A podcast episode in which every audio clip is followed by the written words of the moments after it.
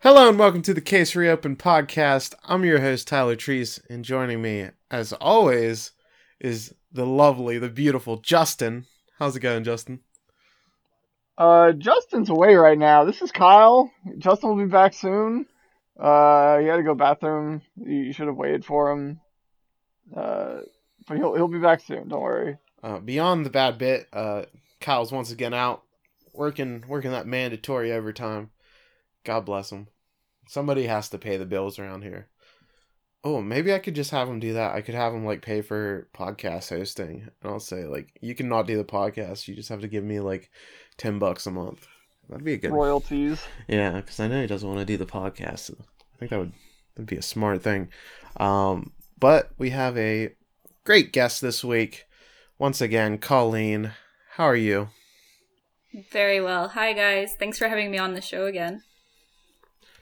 Of course. No we, we love having you on, and uh, we couldn't have a Heiji episode without you because we've got more Hattori hijinks. Um, Aw, yeah. yes. In the best possible way this time too. Oh yeah. Uh, so uh, we're gonna cover a two-parter, which is the Holmes Freak murder case, and this is episode fifty-seven and fifty-eight of the podcast. The first part aired on May fifth, nineteen ninety-seven, uh, which you might remember as Cal's birthday. He was born on May fifth. Oh, happy birthday. May the fifth be with him.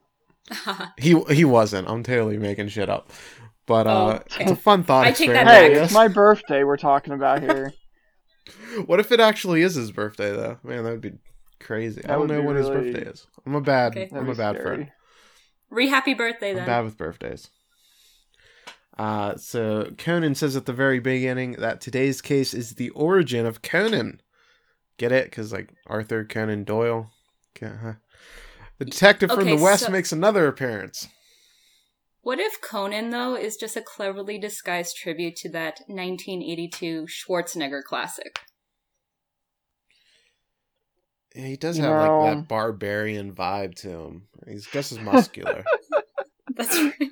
Heiji or Conan? I mean little Conan. Conan Edogawa. Is he the buff one or is Heiji the buff one? Conan's the buff one. Okay. Yeah, he's got an eight pack underneath. I can underneath. see it. I mean, he plays a lot of soccer. That's a good way to get fit. True. And uh, this episode begins with Kogoro just completely bored out of his mind as he's in this small car with like seven other uh, Sherlock Holmes fanatics, and they're all happily discussing uh, various mysteries. And Kogoro is just like, "Why am I here?" Uh, we then see that Conan and Ron's are with are with him, and Ron reveals that Conan entered them on this Sherlock Holmes tour without them asking. And then we learn that Conan's favorite Sherlock Holmes book is The Sign of Four. And uh, Kogoro is put in the awkward position where he's asked his favorite, but he doesn't care about oh. dorky detective novels. And he says, and then they wanted none. Which he, he meant to say, and then there were none, but even that would be incorrect because that's an Ag- Oh. Agatha Christie novel. So just a, a rough situation there. Poor guy. Oh, Kogoro. It's so awkward. It reminds me of like when you're at a co- when you see like clips from a concert where like the lead singer will put it the mic to like some fan for them to sing the next lyrics and then they don't know the lyrics of the song. And it's like, "Oh, this is so hard to watch." I always hate that stuff. Oh, you're a fake fan. Uh, they then arrive at the inn, which is named after Sherlock's brother, Mycroft. And uh, I didn't know much about Mycroft until recently. And I was playing um, one of the Sherlock Holmes video games. It was uh, Crimes and Punishments. Oh yeah, yeah, yeah. And uh, Mycroft appears in that. And what's cool about him is he's just fat. And like. Mycroft is a brilliant character. yeah, he's like smarter than Sherlock, but he's just like too lazy, so he just sits around and works for the government rather than like actively doing stuff. So is this what Genta is going to be? he, he's secretly smarter than Conan. He's not smarter he's- than Conan. hey, you never know. It could be a thousand episodes from now. We could finally find out that this is the truth. There is like an OVA that like goes into the future that I'm really excited to cover one day. Oh, I can't wait. I haven't even seen it. So, but Me either. but like there's this part. I think the whole spiel is like I- don't know if, something about like ten years later and Conan never uh never gets back to being big. So we we see them all Hmm. age and stuff. So uh that'll be interesting once we get to it. Um but yeah, they arrive at the inn which is named after Mycroft. Oh yeah, Colleen, you I think you wanted to say something about Mycroft. Oh, yeah, I think he's a brilliant character. And just how you guys are saying how he's lazy, well, he, uh, I think what he says in the short stories is that, um, or at least Watson describing him is that, uh, if Mycroft could just do field work, he'd be like the greatest detective that England has ever seen because he's actually got a better deductive mind than Sherlock. But it's like you said, like he does Mycroft just doesn't want to apply himself, so he's like, I'm just gonna sit in my armchair and theorize about how this went down, and you, Sherlock, you go find all the clues. But it's really fun, uh, like what or reading their dialogue, Sherlock and Mycroft back and forth, because it's like a ping pong match. Because he's like, oh, this guy was a widow. Oh, he has two children. Oh, this and that. So it's it's really well um, well written. Yeah, I, I kind of hmm I want my life to be that at some point where I can just be a fat guy that doesn't have to apply himself. That'd be a nice life.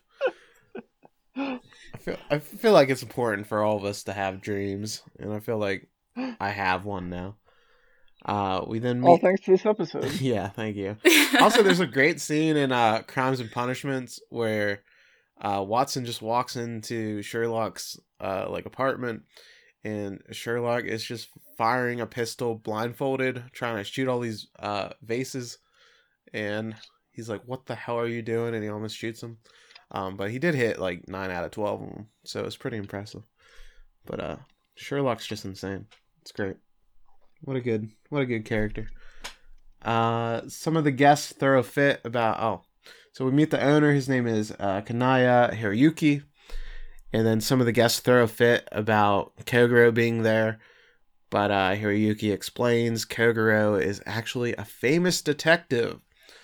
So everybody's kind of wowed. What? Yeah, and then one of the guests, who is a college detective club president by the name of Kento, recognizes him, but he's like, "You're no Sherlock Holmes, though." And like, Ko- Got him. Yeah, Kogoro was so happy to be recognized, and he was like fluffing his feathers a little bit, and then he's like, "But you're no, you're no Sherlock Holmes." Oh, it's interesting that the host of the Sherlock Holmes gathering kind of looks like Hercule Poirot, like Agatha Christie's detective. I just Mhm. found that interesting. Yeah, a little bit.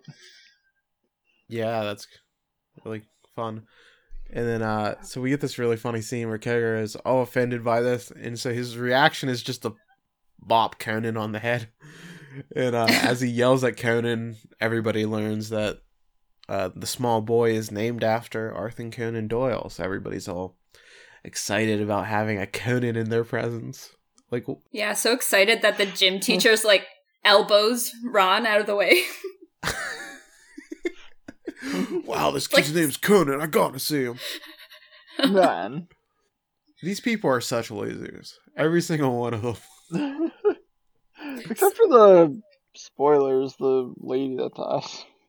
She's like the only one that's like kind of has like a bitchy attitude and just like, eh, Also known Sure. as a cool person. Cool people. eh. Cool people don't have time to be happy. They're all moody. You know, at the beginning when they're all riding in the bus on their way to the inn, um, in the Yeah. dub, uh, Kogoro, or I guess uh, Richard, says after he hears them talking about all the Sherlock Holmes stories that they like, he's just like, "What a bunch of nerds." And I feel like this is very similar. And I feel like that Oh, would be very amazing. similar to what a bus full of Detective Conan fans would look like. Uh, 100%. Oh no, those would be geniuses. Oh, yeah. All, Yeah. all of our listeners are very cool. Cool And geniuses. the hosts, the coolest of them all. Uh, Eh, Ron I don't know about that. Ron then remarks that uh, Conan's usually uh, unusually cool and not very childlike, so she's happy to see him smiling so innocently and enjoying all the Sherlock Holmes talk. She says that it reminds her of Shinichi, and that's when none other than Hattori freaking Heiji appears, and uh, God bless him. He's just like he just appears out of nowhere. Our lovely boy. Heiji's the, Heiji's the Batman of Detective Conan. Yeah, Hattori says that he's not a Sherlock Holmes fan, but he thought he'd run into Kudo here, so that's why he arrived. And uh man, I'm just excited to see our our tanned skinned boy again. Especially after we were all kind of down on him last time. He was. That wasn't Exactly. my Heiji Hattori in the last episode. Yeah, he's definitely more marriage material in this one. Oh, marriage Oh. material. You know what? I agree Oh with well, that. I'm I'm just going off of what Kyle said the last time. I know Oh, okay. that that's a name that we shall not speak of, but um, I- So not your Kyle, agree personal with marriage you. material. I don't know. He's like tall, dark, and handsome. I feel like that's pretty solid catch. He has, although he has that accent. Is that a killer, Colleen? no guys with accents are sexy. so Man, it's all good. I love those Oh. Japanese accents, though. those ja- What those about the, Kansai uh, accents. Not just What about the Kansai, like lovely Pennsylvanian drawl that me and uh, Justin? nope, have? it's horrible. Everybody knows this. It kind of sounds like what we sound like up here in Canada. So, um, yes, it's beautiful. oh, thank you. We just don't go to Tim Hortons as much. right. Hiroyuki tells everybody that they can turn in for the night if they want, and then lays out tomorrow's agenda. They'll have breakfast at 9 a.m., lunch at 1 p.m., and then a dinner at 8 p.m. Afterward, they'll have a deduction reasoning quiz, and if anybody gets a perfect score, they'll give th- he'll give them a first edition copy of A Study in Scarlet, which is the very first Sherlock Holmes book. Uh, the maid then passed out a 1,000 question Sherlock Holmes quiz to everybody There's no way. and says that anybody that scores at least 990 points can then compete in the detective reasoning test tomorrow. That's what I had to do to get on this podcast. Answer a thousand Detective Yeah. Conan questions. Yeah, we didn't want any fake detective Conan girls on this podcast. we needed to make sure you were a, a real diehard fan. Especially Right. if we're going with questions like he did in this quiz, which would be like, what happened in chap in chapter 392 on page 12 uh, that Conan said on panel 4 and in, in Japanese. in Japanese and Colleen passed. It was amazing. I don't even know that Sure. answer. What a star Colleen is.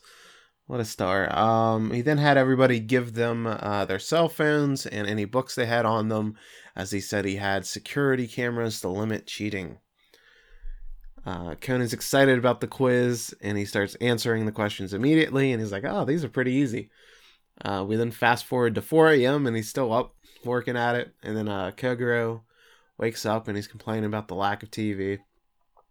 Then it fast forwards all the way to the next day, and it's dinner time, and the owner hasn't shown up the entire day. So people start complaining. And at 1 a.m., a female guest remarks that the first edition copy was probably all a lie, that the owner just showed it all off and then left. Uh, some of them go off to bed. Conan decides to wait a little longer, and then at 3 a.m., Heiji says that he's about reached his limit. They then look outside and they see the owner driving his car. Mysterious. However, it doesn't stop, and then it looks like it's headed towards the cliff nearby. Heiji and Conan run after him, but the car speeds up suddenly and the man is unresponsive. Conan notices a blanket covering the dashboard and says the sound that he hears isn't of the engine running. And then we see a, a big ol' explosion after the car goes over the cliff and crashes to the very bottom. So uh I think the homie's dead. Nah, he'll be in the next episode.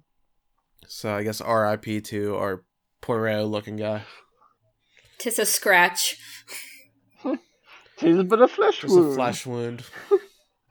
yes.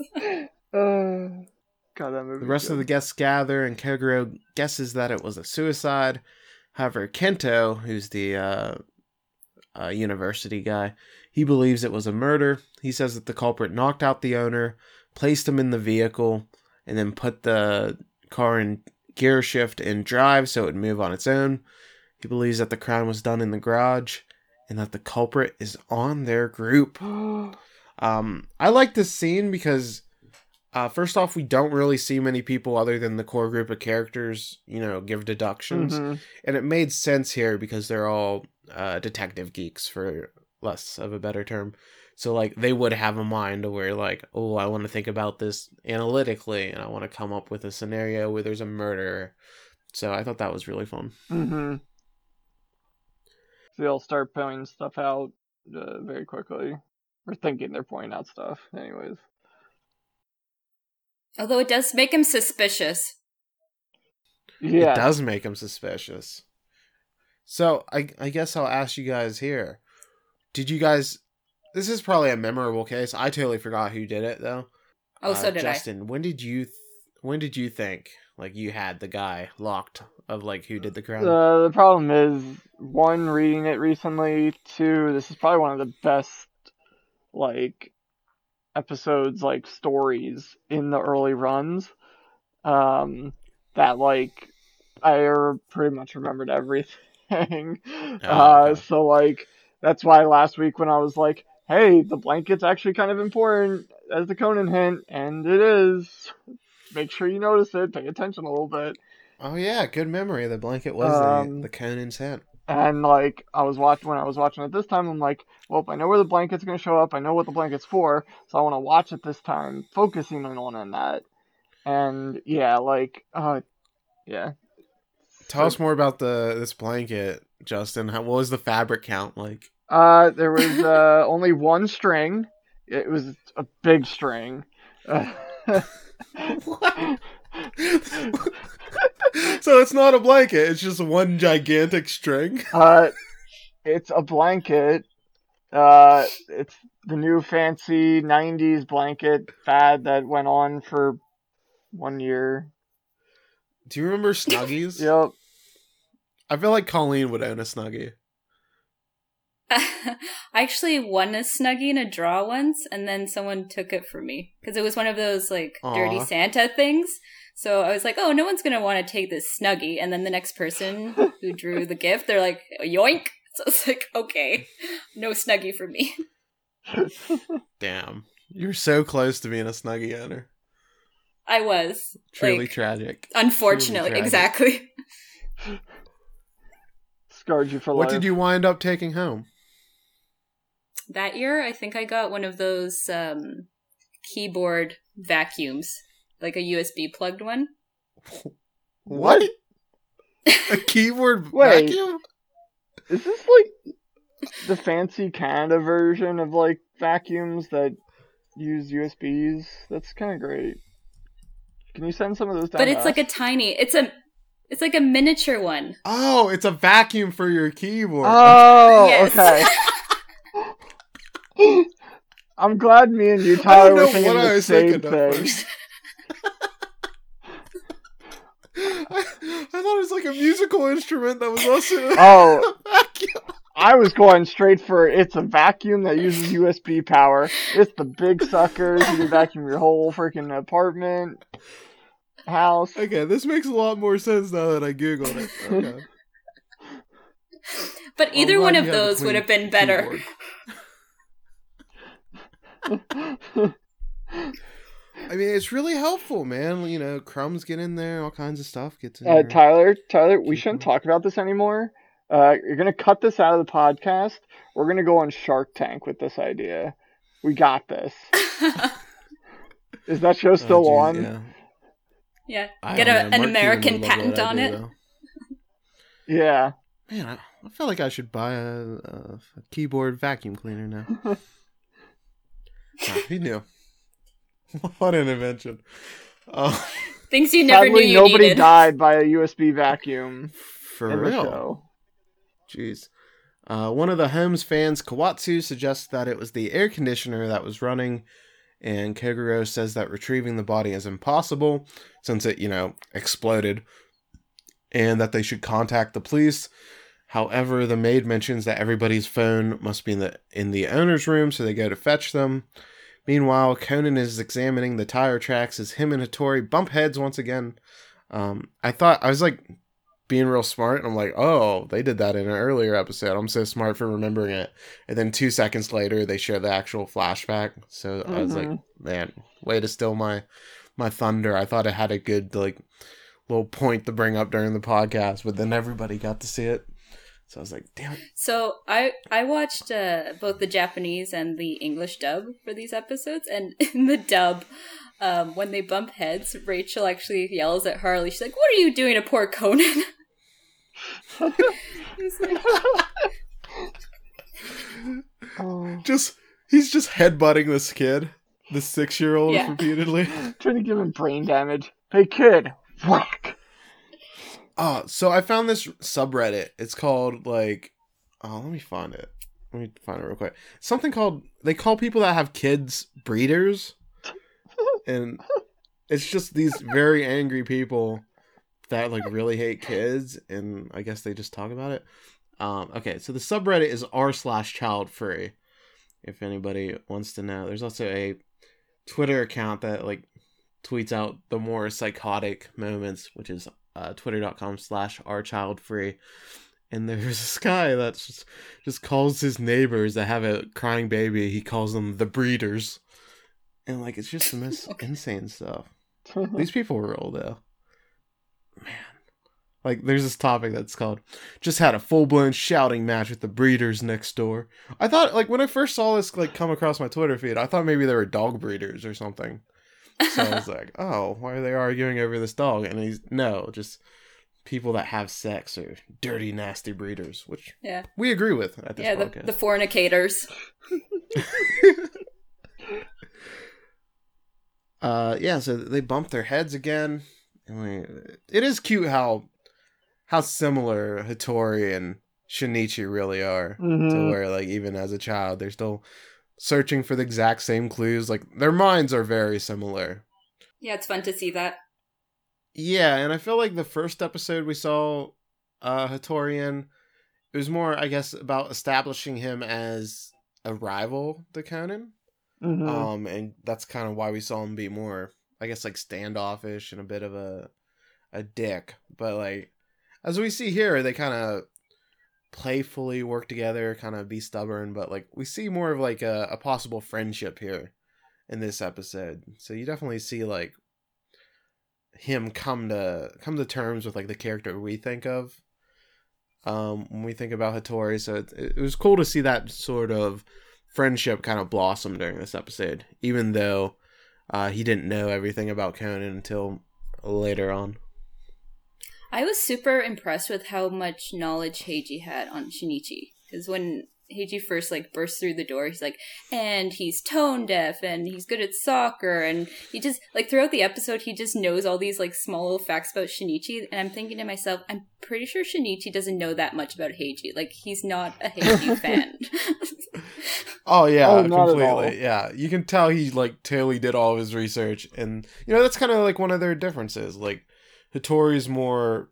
I mean, he's definitely hot headed, but like when it comes to it, he's more willing to like do more prep, and Conan would kind of just rush on in without having everything known. Um, and he he doesn't really care about everything. He Conan's not really worried about having a rival, while Hattori has to prove himself. So like he definitely has a chip on his shoulder, And- which I like to see. Yeah, and Shinichi, like always, even in the beginning, is just like the case. Only the case. Nothing else. Mhm. I think he even mentions he doesn't even remember who Heiji was when he first showed up. He's like, "Who are you?" Uh, and then he, when he says he's the great detective of the West, he's like, "Oh yeah, I think I did hear something about that." Like, yeah, he Shinichi's not very uh open to the world. He kind of stays secluded to what he needs. For sure. Very much like Sherlock Holmes. True. Yeah, that's a good point. Good point. Because Sherlock's So, only interested is- in certain things, and anything outside of that bubble, he's like, I don't really care. It just takes up brain cells. I'm not gonna worry about it. Yeah, I know, I know you were impressed with how much Heiji knows about Shinichi, but I actually know just as much about you, Colleen. We we went through a, a very rigorous scanning process before you could get let on the go, let on the show. Yeah. and, uh, yeah. I have all these facts stored away about you. Oh, okay. You probably know me better than I know me. Oh, totally. Yeah. Like, despite the fact that I didn't even know you were Canadian until like two seconds before the show started last time. We're then introduced to Kento's cool girlfriend, Ayako, who has a lighter on her, so you know she's cool.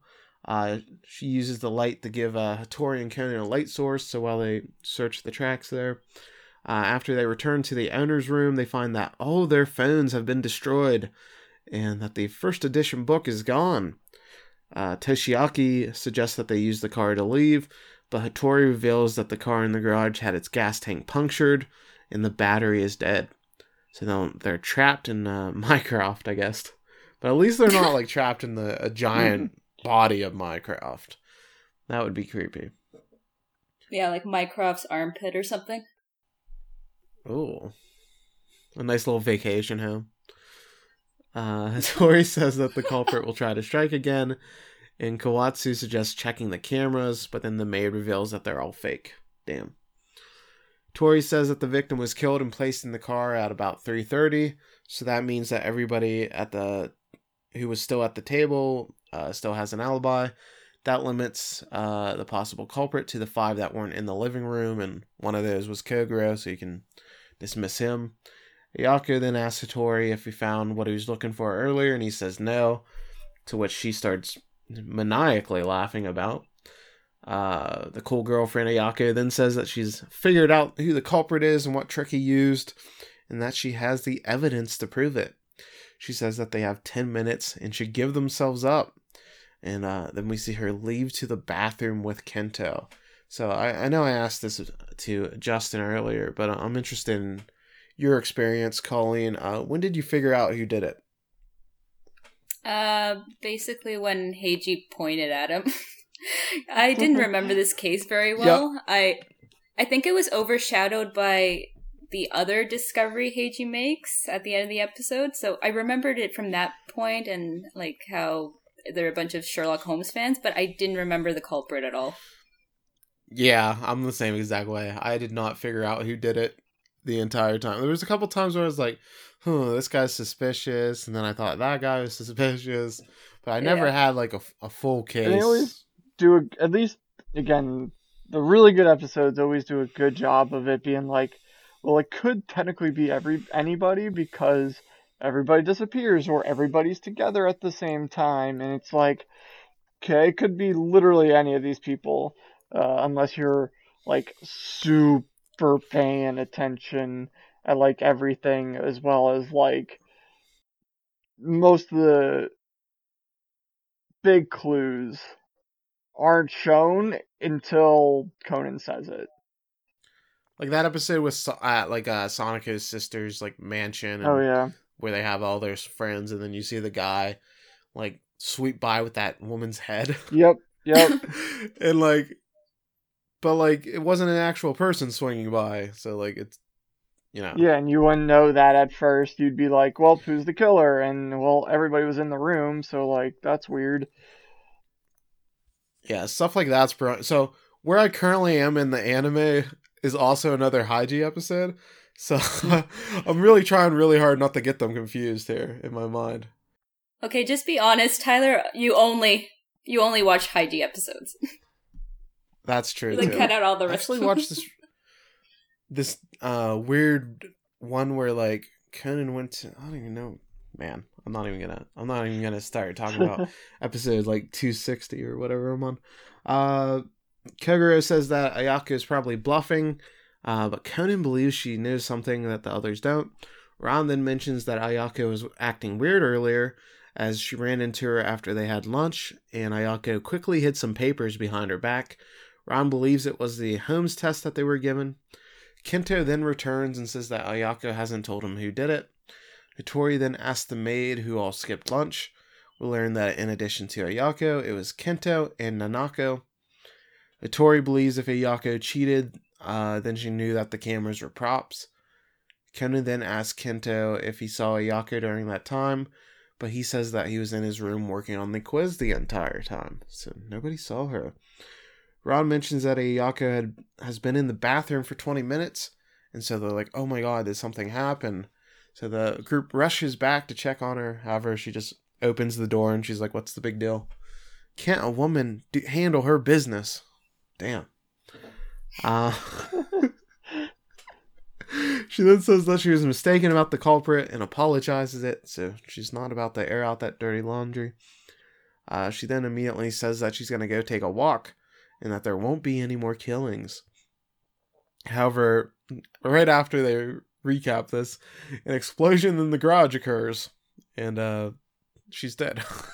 Oops. burnt, burnt to a crisp, the poor girl. Um, Kento has to be held back from flames by Kogoro because he's trying to retrieve her. What a valiant guy. Um, and then Toshiaki then strangely cries out for people to put out the fire as the book will be damaged. How did he know where the book is? So that's when I was like, hmm, did he do it? But that seems like too obvious, so I wasn't sure. Um, Also, Kogoro the puts value of a out. first edition book versus a human life. Hmm. Well, it probably is worth a lot. Uh, first edition study in Scarlet. Let me see if I can find a price. Price. How much would that cost? I don't even know where you'd find like. I was gonna say if even somebody would be selling it, let alone how many there would be out there right now. Yeah, I don't know. Uh, I found a first edition American edition, but that's not actual first. Edition. We need British. Um. All right, here's something. The sign of four and a study of Scarlet. Wait, that's not the first edition then. That's going for No, four they- thousand dollars. Oh yeah, I cannot find anything. I don't know. This stuff's too too rare to be found on Google apparently. But uh, Well, that's because I'm it sure went it up in costs a lot. flames just now. I mean, come on. yeah. The o- the only copy left. the only copy left, and it was in this anime. Crazy. If I remember correctly, uh, Justin, you have a first copy, first run copy of uh, Alice in Wonderland, right? I don't Is have a first run? edition, but I do have a Oh, like an old version of it. It might be like a second or third, but like it's damn, you're a poser. it's both uh, Alice in Wonderland and uh, Through the Looking Glass. That's cool. Uh, Kogoro then puts out the fire, and Toshiaki opens the car door to find Ayako burnt to a crisp. Poor girl. Uh, I guess you could say with her lighter, she went up in flames. Leave the bad jokes to me, okay? I wanted to be cool. I wanted to be like that guy from like what is it, CSI Miami, where he puts on the shades. He's cool. Never watched that one. yeah, that that's a hard visual to convey in an audio podcast, though. Yeah, a, a guy putting on glasses. All right, well, Damn.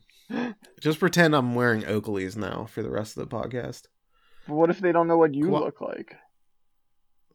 Now you have I'm easy. now enough. you have to describe I'm easy yourself. enough to find on the internet. I'm a rugged, handsome gentleman. Think Ice Cube. So what you're saying is you're not a first edition study in Scarlet. No, I'm, I'm new edition. I'm like Bobby Brown. Uh, without him like beating up Whitney Houston. Let's forget about that part. And the drug issues. I, I, maybe I'm not like Bobby Brown. Uh, Kawatsu suggests that the other, uh, that the one who started the fire could have been the owner, who had maybe faked their own death. Hmm. kind of a stretch there. Tori's like, no, that that didn't happen. We saw, we saw him. Yeah, he, exploded. Like, that's this way a this stretch. dude's dead. And they're like, hmm. Uh, Kento demands to know who killed Ayako, but nobody tells him. What does that mean? Hmm. Hmm. Kogoro tells everybody to head inside and to wait until the morning.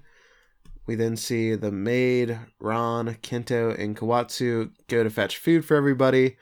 And that's when Toshiaki reveals that he received a card from the owner and that he could have died. The card reads If you want the book, come to the garage tomorrow morning at 5 o'clock. I'll leave the book under the back seat of the car. He says it was under his door when he returned from dinner. Hattori and uh, Kogoro, there we go, argue over whether or not the owner is dead, Conan wonders how the fire was started. I just love how, like, Hattori and Kogoro are having this huge back and forth, and Conan's just, like, fully absorbed in the case. He's not one to, like, get upset over, Nope. like, semantics like that. He's completely focused. And then we get a, a funny scene where Ran gets really off- offended after Hattori calls Kogoro a bad detective. And she's like, he solved all of his cases lately. and um and just because he, he looks like he's sleeping, so people call him the sleeping Kogoro. So that's actually the first time that sleeping Kogoro is used during the uh anime. So that's yeah, we better fact get there. used to it. hmm It might stick Indeed. around a little bit. Hattori quickly takes Ran by the hand, and I thought they were gonna have a romantic tryst here during this case. Yes, they're gonna go elope somewhere. Oh. Yep. See you, Kogoro. See you, Papa. We're out. He asks he asks her where Conan is when the, when the old man does his deductions, and she says that he's never around, but sometimes appears behind Dad and helps him solve the case. So we see we see that Hattori is a little suspicious there hmm of who Conan is and how he might relate to things. Uh, the lights then go out, and Toshiaki decides to use his lighter to help the maid find the fuse box. Conan and Hattori then see the glimmer of an ice pick, and so they go to try to save uh, Toshiaki, and they kind of like make him stumble out of the way, but he gets stabbed in the arm by the ice pick. The lights suddenly get turned on, and they notice that the window glass is broken, making it look like the culprit has left. However, Hattori is certain that it was somebody within the room, and Conan has figured out how the fire started. So that's the end of the first episode, and we get the next Conan's hint, which is the Holmes test. Pretty solid, pretty solid, uh, shocking twist there. Dude getting stabbed with an ice pick. Indeed. Ouch. I don't think that would be enjoyable. No. Yeah, that would hurt. As somebody that's not ice, I think getting stabbed by an ice pick would be pretty hurt. That would pre- that would hurt pretty much. So all the fans in Japan had to wait a whole week to get part two here, but uh, it finally aired on May twelfth, uh, nineteen ninety seven. This episode opens up with Kogoro blaming the owner for the ice pick attack. Again, he's really does not believe that guy that he just saw explode Nope. died. Well, I love how Heiji was so um he's so like uh, appalled that people think that he can't tell the difference between a real human and a dummy. And okay, so in the Japanese version, Kogoro says to Heiji like, "Oh, can I really trust what a kid saw?" Uh, whereas in the dub, do you know what Roger or Richard says? He says, um, so to Harley, what were you smoking before you went out there? And Harley's reply is like, I don't smoke. Jeez, so the dub sounds pretty great. it sounds fun, yeah. I gotta say.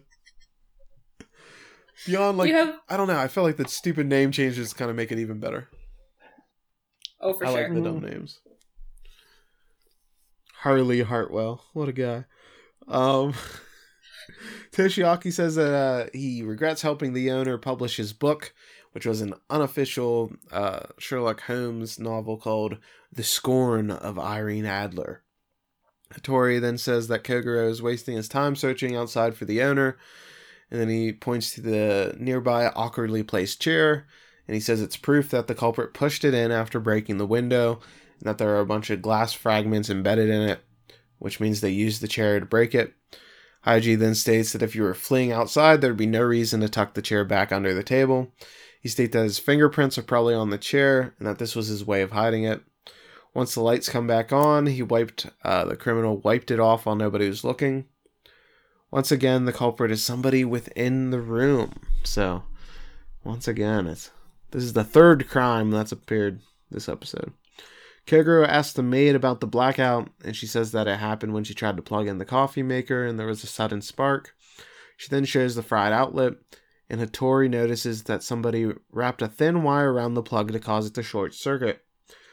Conan then finds the wire on the coffee maker label.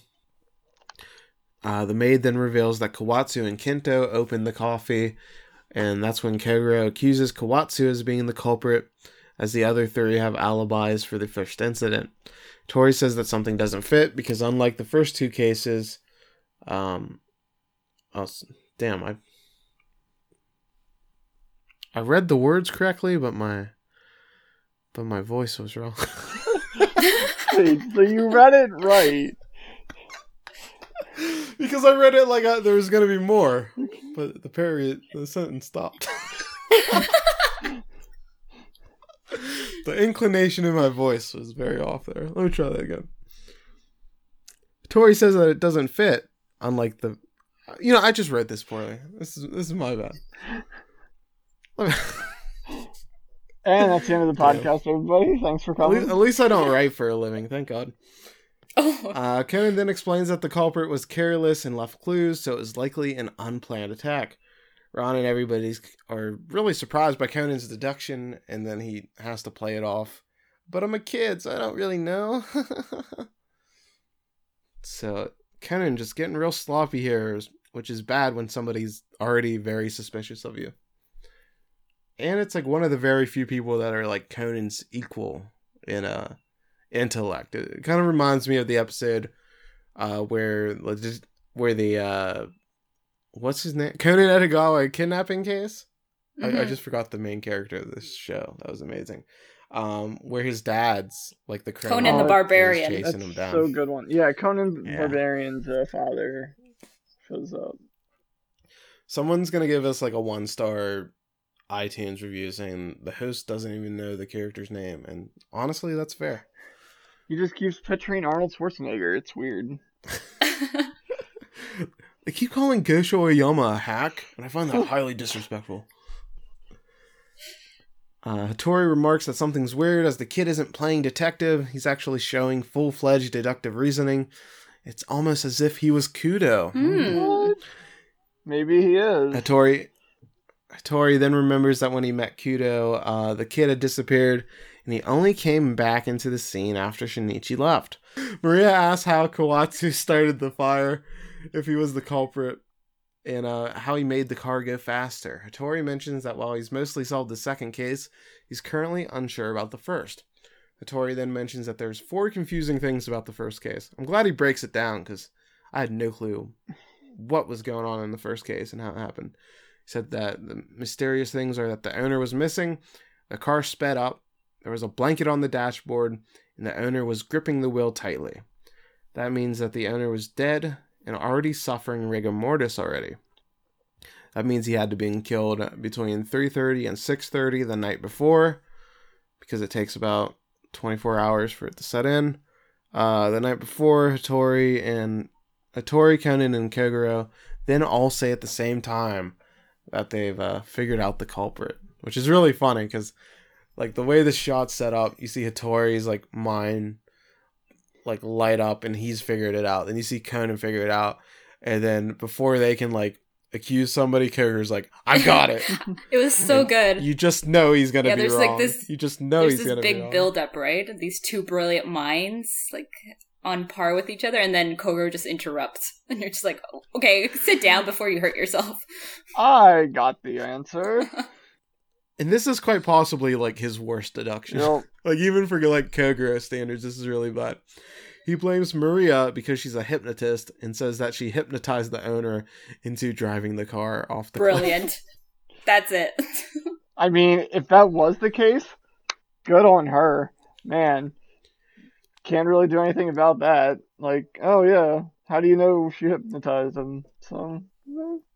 And so Conan's in an interesting scenario here because he can't just knock out uh, Kogoro because he knows that uh, Hattori is watching him closely.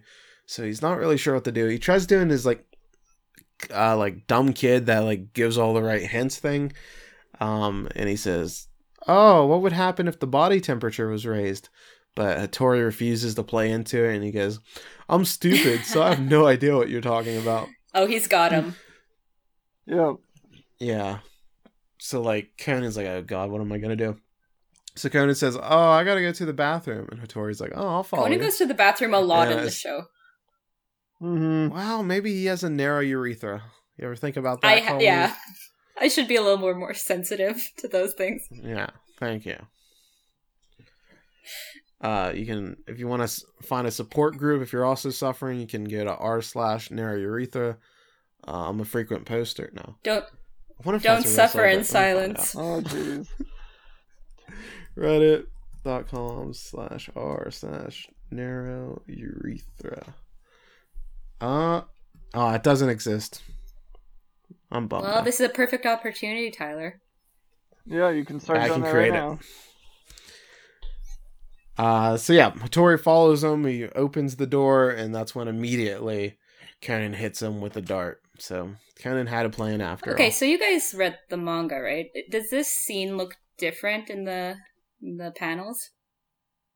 Because doesn't Con- I thought they actually went into the bathroom and Conan's like perched up on the doorway or something like that. Am I making that up? Um, am- I can't remember exactly, but I feel like he does that at least once in some kind of story. Uh, I- I feel like it probably wasn't this one. It might have been a different one. But it also But why would he knock out Heiji again? that's also true. Or do you think he did it to somebody else? No, he might have done it to somebody Ah. else. It- but it could have been this one too. But it'd be weird that they Yeah, I'm didn't not sure. do that exactly in this one. Sadly, uh, the lovely Detective Conan World Wiki does not have a manga to anime differences for this case particular, so I'm not sure. Um, it's been so long since I read the manga Hmm. that I'm not sure how he knocked him out, but that's a good question. Perhaps your lovely listeners Uh, know. Yeah, I'm still waiting for somebody from uh Vietnam to write in and explain to me why Conan's so popular there. hmm I'm very, I'm very interested. Uh, we, we then get a really great scene because Conan's trying his hardest to do this Kansai, uh, like Osaka accent, um, but he's very bad at it. It kind of reminds me of like when he was doing Sonoko early on hmm because he was bad at acting like a girl, but he like kind of just got through it, uh, roughly. Um, so he's trying to fake his accent, and then he points at the culprit. we get this really funny scene. He's like, "The culprit is you," and then he points, and Kogoro is like, "Me?" hmm and he's he's like, like, questioning "No." himself. He's like, wait a minute, maybe I did do it. Well, I mean, okay. So Kogoro's been like having all these like blackout periods where he loses track of time. Like it wouldn't be too shocking for him to like just murders somebody. Oh, yeah, well- During those time well, the- Well, the entire time he thinks he's solving cases, so he's just like, you know, all pompous, like, oh, look at me, I'm a famous detective. But what if he's actually a criminal mastermind in his sleep? Exactly. Mm-hmm. Exactly. Um. So we get a really get that great scene, and then he's like, "No, it's the person behind you that's sweating bullets," and we learn that it's Kento, the university detective club geek. Man, so that means he killed his hot girlfriend. What a dick. Uh, Kento says that he had an has an alibi, and Kogoro completely buys it, and he's like, "You dumb kid, Hattori," and he punches him in the head. As if he was Conan. So I guess they have uh, another thing in common, just getting physically abused Yeah. by Kogoro. I read somewhere actually. Uh, I don't know if it was on Tumblr or what, but uh, that Heiji is the most injured character in all of Detective Conan, and we haven't we haven't seen him enough to prove that point. But in later episodes, you're like, huh, maybe there is something to this. Yeah, Mhm. I, I definitely believe that. Just thinking of some episodes in the future. Yep. Um, and Conan's kind of scared here after that punch because he's afraid that Heiji may have woke up, but he decides to continue his deduction anyways.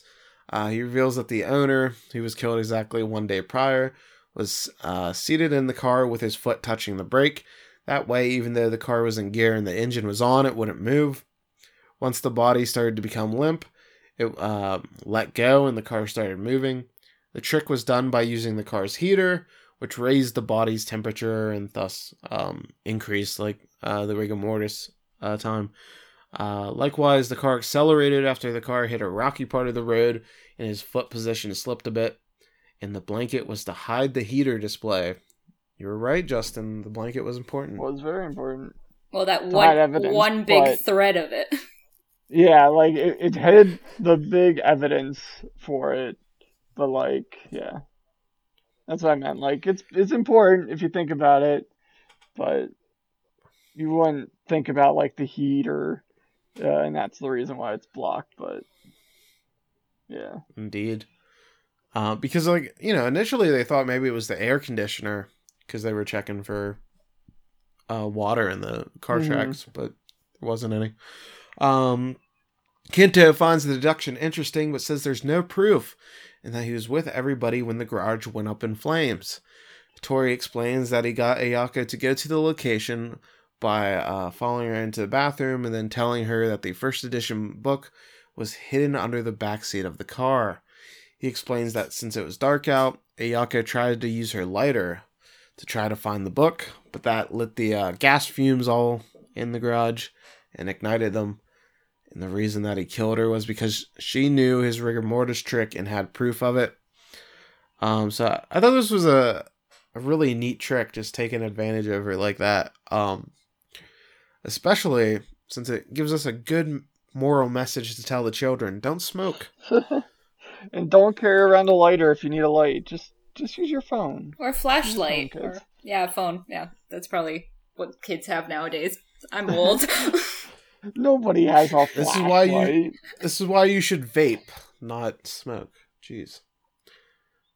I gotta say, people that vape are the worst. Apologies to anybody that vapes Well, and there listens to goes this. all our listeners probably. Thanks, Tyler. But But like, you're kind of why? Why do you vape? Tyler, we don't Right want to lose show. Listeners. why you vape. Stop. We, Wait. Well, Maybe I'll get like a vape sponsorship. yeah. See, Begin. you're not thinking Yeah, of bigger right, pictures. right into the right into the pot and tell us what flavors you like to vape. I will say that I prefer to walk behind a vapor than a smoker, though, because you always get the scent of like bubble gum or whatever else. That is yeah, that's probably Yeah. more pleasant. Indeed. Good point.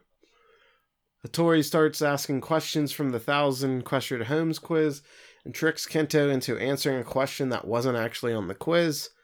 Uh, it turns out that Ayako tried to cheat off his paper, but found out that he never filled out any of the answers. That's because he already knew that the owner was dead. He then asked him for him to show his quiz paper. And I, I thought this was funny because we're so used to like Detective Conan villains like not just admitting at the first thing and then like demanding more evidence or like coming up with some reason to like disprove something. And this dude's like cannot even fathom a reason why he wouldn't have answered all of the quiz questions. Mhm. So he's, he just like admits to it immediately. Especially because that's like the whole thing. Like, you need to fill this out to get the book, and the fact that he did not fill out a single thing is like, uh, dude, it's the reason why you came here. Yeah, he was also caught in a big lie because he had Mhm. said that he was filling it out earlier. Yeah. Um. Uh. So, Colleen, I know you said you didn't figure it out until your boy Hattori pointed at him, and it wasn't Kogoro. Uh, what'd you think of Kento as the the villain? Were you surprised? I was surprised, um, just because it seemed like okay, this is, might be a little convoluted, but to me it seemed like he was the most likely culprit. What with the deductions he was putting out earlier, so it made me think, oh, this guy seems to know how it was done, so maybe uh, he did it. But then I expected to be like totally taken for a turn, like like as if there was some sort of build up to make you think that it was this guy because he kept saying, "Well, it must have been uh, rigor mortis, like so that they can establish an alibi." Yada yada yada. So it's, he's like giving away his trick. But then I thought, okay, maybe that's meant to trick us into believing, you know, it's him, and then it's actually whatever the gym teacher, or whoever, and any one of the other ones except the fortune teller. yeah, it's interesting because he definitely shows like a cockiness to him, to where like the killer is actually giving hints. Like you kind of see that a lot with like serial killers when they're like playing cat and mouse with the the police, where Mhm. they'll give hints and stuff like that, and like but we don't really see that a ton on the show all that often. So that was a just an interesting quirk of him, like helping the deductions along, because like initially, if like nobody really like if Conan and Hattori weren't there, like Kogoro would have been totally fine thinking it was a suicide yeah. Yeah. until they learned about like uh, all the phones being destroyed and stuff. Um, so like if he just wanted to kill one person, he probably could have got away with it, but uh, he like pushed on that it was a murder, so it's like just an interesting thing uh, from that perspective. And it winds up backfiring clearly. Uh, so Kento breaks down and Toshiaki asks why he tried to kill him. The reasoning is the book the owner wrote, The Scorn of Irene Adler. Uh, so Adler was an actress that had outwitted Holmes in the original books by Arthur Conan Doyle, but in the owner's book, it was attributed to Holmes' faulty deduction. Kento says that Adler was the only woman Holmes ever acknowledged, and that he couldn't believe that she would mock Sherlock. This dude's a dork. Hey, Um, he's a big like- uh, Conan fan, clearly. he essentially killed this dude because he was mad about his fan fiction. Yeah, pretty much. Like, don't mess with the OTP. It's like the Oh original uh, crazy fans, like before the internet existed and all this stuff became real. Yeah, if you ship Conan and I, we've got Absolutely. a problem. We yeah, we can't talk. No. Um although Uh, I find it interesting how Irene Adler's evolved throughout the ages, I guess, because she's only in one short story. So the fact that she's somehow morphed into Sherlock Holmes's love interest is fascinating. yeah, Yeah. It, it is really cool that like such a small role would like become larger uh, than it originally was, and that's the great thing about you know stuff uh, entering the public domain is that people can use Sherlock Holmes as a character. Um, looking at you, Disney and Spider Man, and they don't have to worry about the legality of it because it's a public domain and anybody can access it, and it doesn't take anything away from the originals. Um, but yeah, but it also means that we get terrible like Will Ferrell Sherlock Holmes movies. Yeah, that's right. So I guess that's the downside. Although we have a third uh. Robert Downey Jr. one to look forward to. Yes. Oh, Doctor Doolittle. Oh well, Yes. well that too. a Sherlock that's the, Holmes one. That's the spin-off where he goes by himself. He leaves Watson behind. And this Yeah. is the untold tales of Sherlock. Yeah, Sherlock has just gone crazy and just talks to animals now. I could see him having like a heroin bender and like talking to animals. Yeah. I would believe that. Tori then wakes back up and uh Ran congratulates him on his deduction. He then uses the same bad Osaka accent that was Conan was doing. He's like, "Oh, it was nothing." So you immediately know that something's up. But Conan doesn't. He's none the wiser. And he's like, "Oh, phew, my identity's safe." Um, and Hattori immediately asks if he's Kudo. He then tells him to stop playing games as his Kansai dialect's terrible, and he f- figures out that his bow tie is a voice modulator. Tori then says that he saw him in the corner of his eye and that the deduction he made was unmistakably Shinichi. So he even has Shinichi's mannerisms down. He totally has a man crush, right, Colin? Oh, I think so. I mean, they're really the OTP. N- screw Yeah. Shinichi and Ran. Screw uh, Heiji and um, Kazuha. Uh, it's all about Heiji and uh, Shinichi. Yeah. Oh, And I then- like this. And then I you like add this pairing. Kaito Kid in there. Yep. Nice Oh, sandwich. threesome. Ooh. Yep. Let's go. Let's go. Damn, that whew, a lot going on.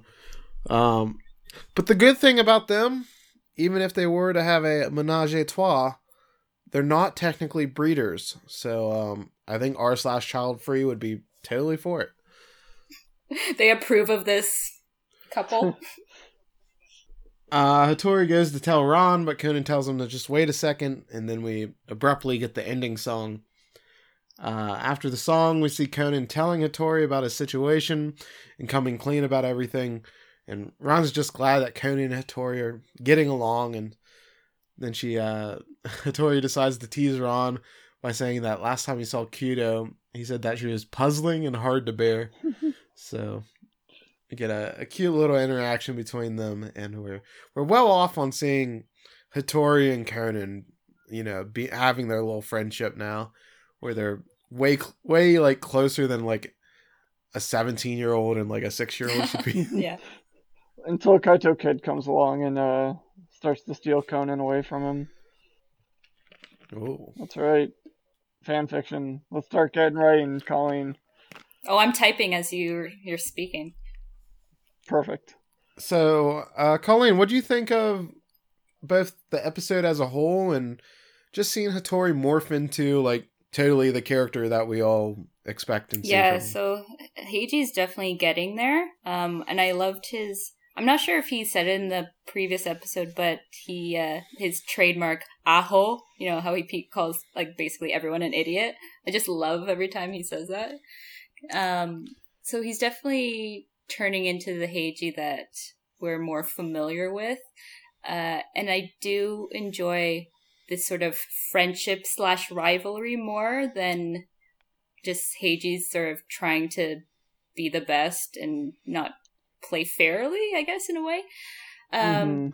I uh, I actually expected more Sherlock Holmes trivia to come into play in the episode. I mean, they did mention a few of the questions that were on the quiz, so that's kind of cool. But uh, for Sherlock Holmes fans, like not a lot of them, they didn't have much to say. So it was like, okay, maybe they could have upped the Sherlock Holmes thing a bit. But I mean, that's not a deal breaker for me. Uh, Yeah. I almost feel like there's other episodes that bring up Sherlock Holmes more than these two episodes that like were entirely based upon it. Because like I know there's another case where like they have a, a puzzle solution that's similar to like the dancing men. Um and, and that Mhm. gets referenced here like Yeah. very quickly, but it's not a, a focus. Yeah, same thing with the. Redheaded League. There's an episode that was actually kind of inspired by that plot, and it's Mitsuhiko, like later on, that says, Oh, that's just like this story. So definitely it does come back into the series more often, and here I was just missing a little bit. Like for an episode called The Holmes Freak Murder Case, you'd think there was going to be more stuff about Sherlock Holmes, but it's all good. I mean, it could have been worse. They could have showed us the whole thousand question quiz and made us go through every question. Then that would have been a that would have been a bore. Although it's so cute how Conan slash Shinichi, like, that's what excites him. Like, anything to do with Sherlock Holmes or soccer, like, his interest, like, he's totally gushing over that. And Ran's just like, oh, you detective nerd. But that's what she likes. She like she enjoys his passion and I, I think that's just a really cute uh like relationship Oh, they yeah, for have. sure. Mhm.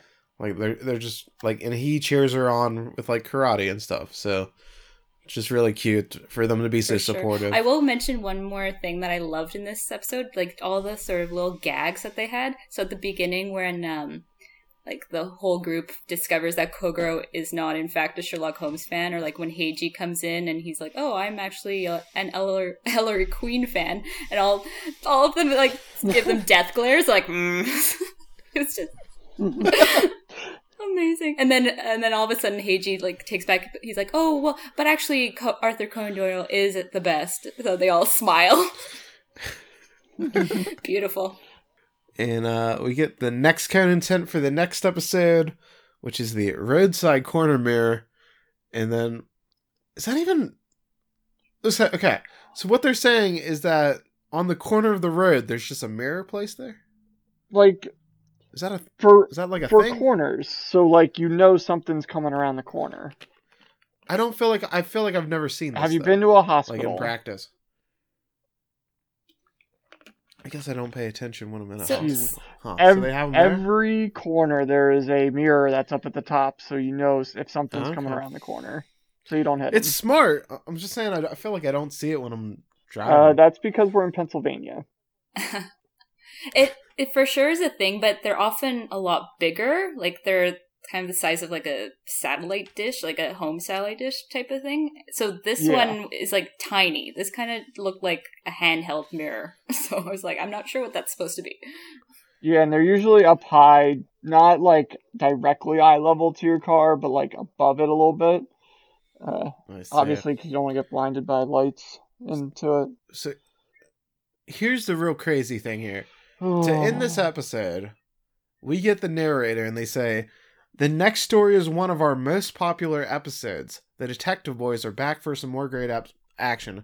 So when you hear that, you're thinking, oh, this must be like a ma- main plot episode, a real memorable case. Let me tell you what this case is called. Uh, it's called The First Errand Murder Case. Do you guys remember that? Not just from the title. I remember it as a TV original and not a manga one. Yeah, first off, it's a TV original and it hasn't aired yet, so how can it be one of your most popular episodes? too. Unless they're trying to say that it's like one of your 58 most popular episodes, which I will concede to you as a fact. But like, you have no clue how popular it is. Why are you like already saying that? I'm sure Kyle would love it. But Uh, um, see, I took the episode as like our most popular stories, so I was like, wait a second, this isn't a story that's based on the manga that they can go off of. And I looked it up to verify, and yeah, it was a TV original, and I'm like, there's nobody knows what this episode is, Conan. This is just hell? this is just the writer like amping it up like, oh, this is gonna be the best thing ever.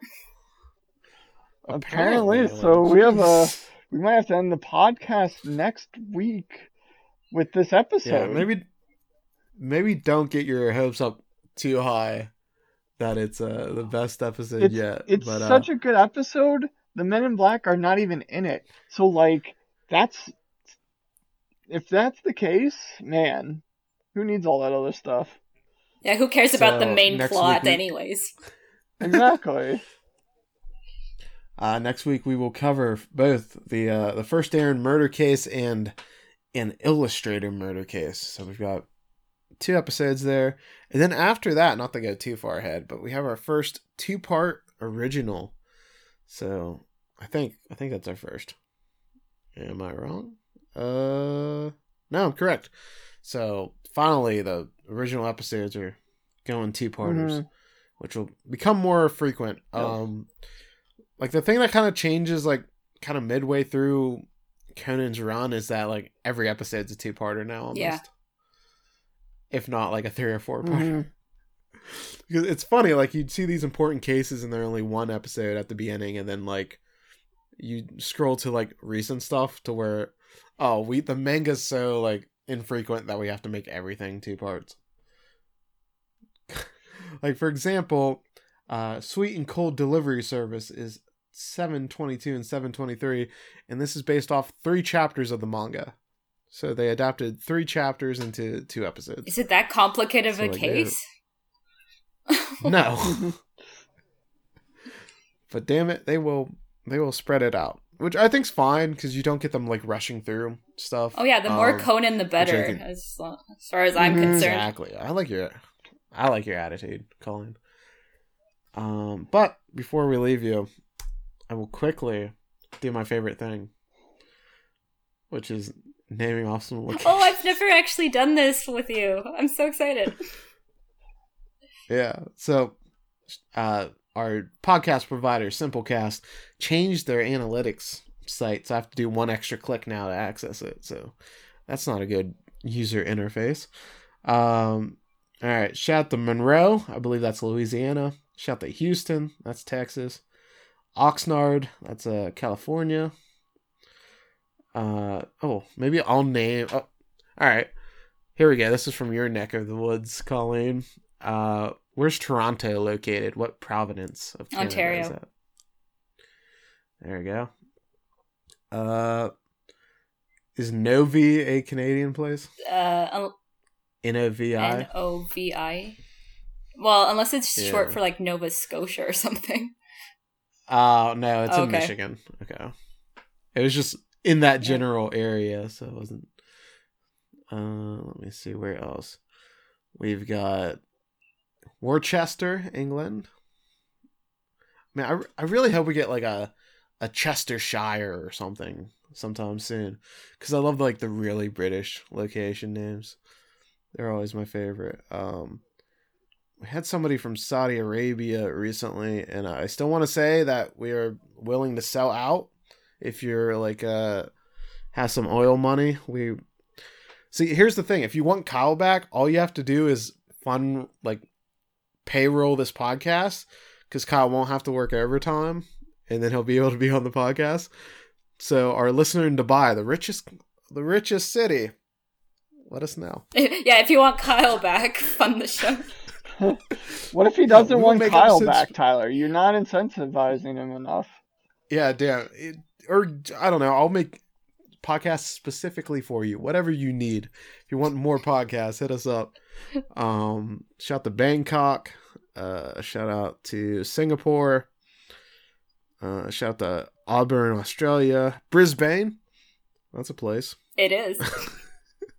Manila. Uh, there's a Kyongdong. I think I said that last week. Hiroshima. A bomb went off there. Um, damn. Shout and out. we just lost those locations. listeners. Well, what for stating a factual? Shout out to you don't Lima. say bomb on a I don't know what country that podcast. Shout out to Lima, Peru. We love Peru here, and uh, I don't think I've read it on here recently, but I let's quickly go over our top ten countries. Uh, number one, the USA. Woo. Uh, number two, Vietnam. Right in. I want to know about the Conan being so popular there, and it's more than double our, our third, which is France.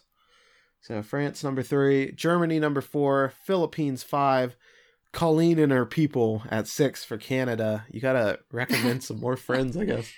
Uh, number seven, the Kingdom of Spain. I love, I love how we get the fancy titles.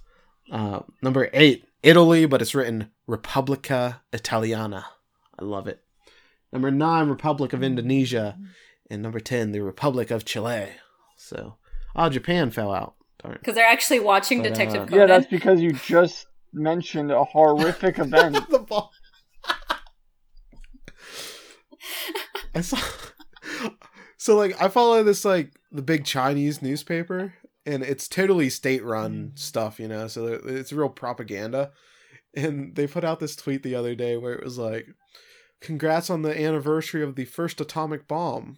Our great scientists made this possible." I'm like, Wow. why are you Why are you celebrating this? And it was so upbeat about the first atomic bomb going off. Um, they also sometimes put out cute animal videos. So like sometimes I retweet the propaganda and I feel bad, but the animals are so cute. They had this golden retriever that was uh, rescued, and now it its whole thing is it gathers trash from Chinese streets and then puts it in trash cans. It's a real good boy. I mean, that's a way So- to keep our streets clean. Why don't we have that? Yeah, we just need a bunch of golden retrievers on the streets. God, everybody would be so much happier. Yeah. I mean, Oh. it might take jobs away from people, but I mean, golden retrievers. For sure.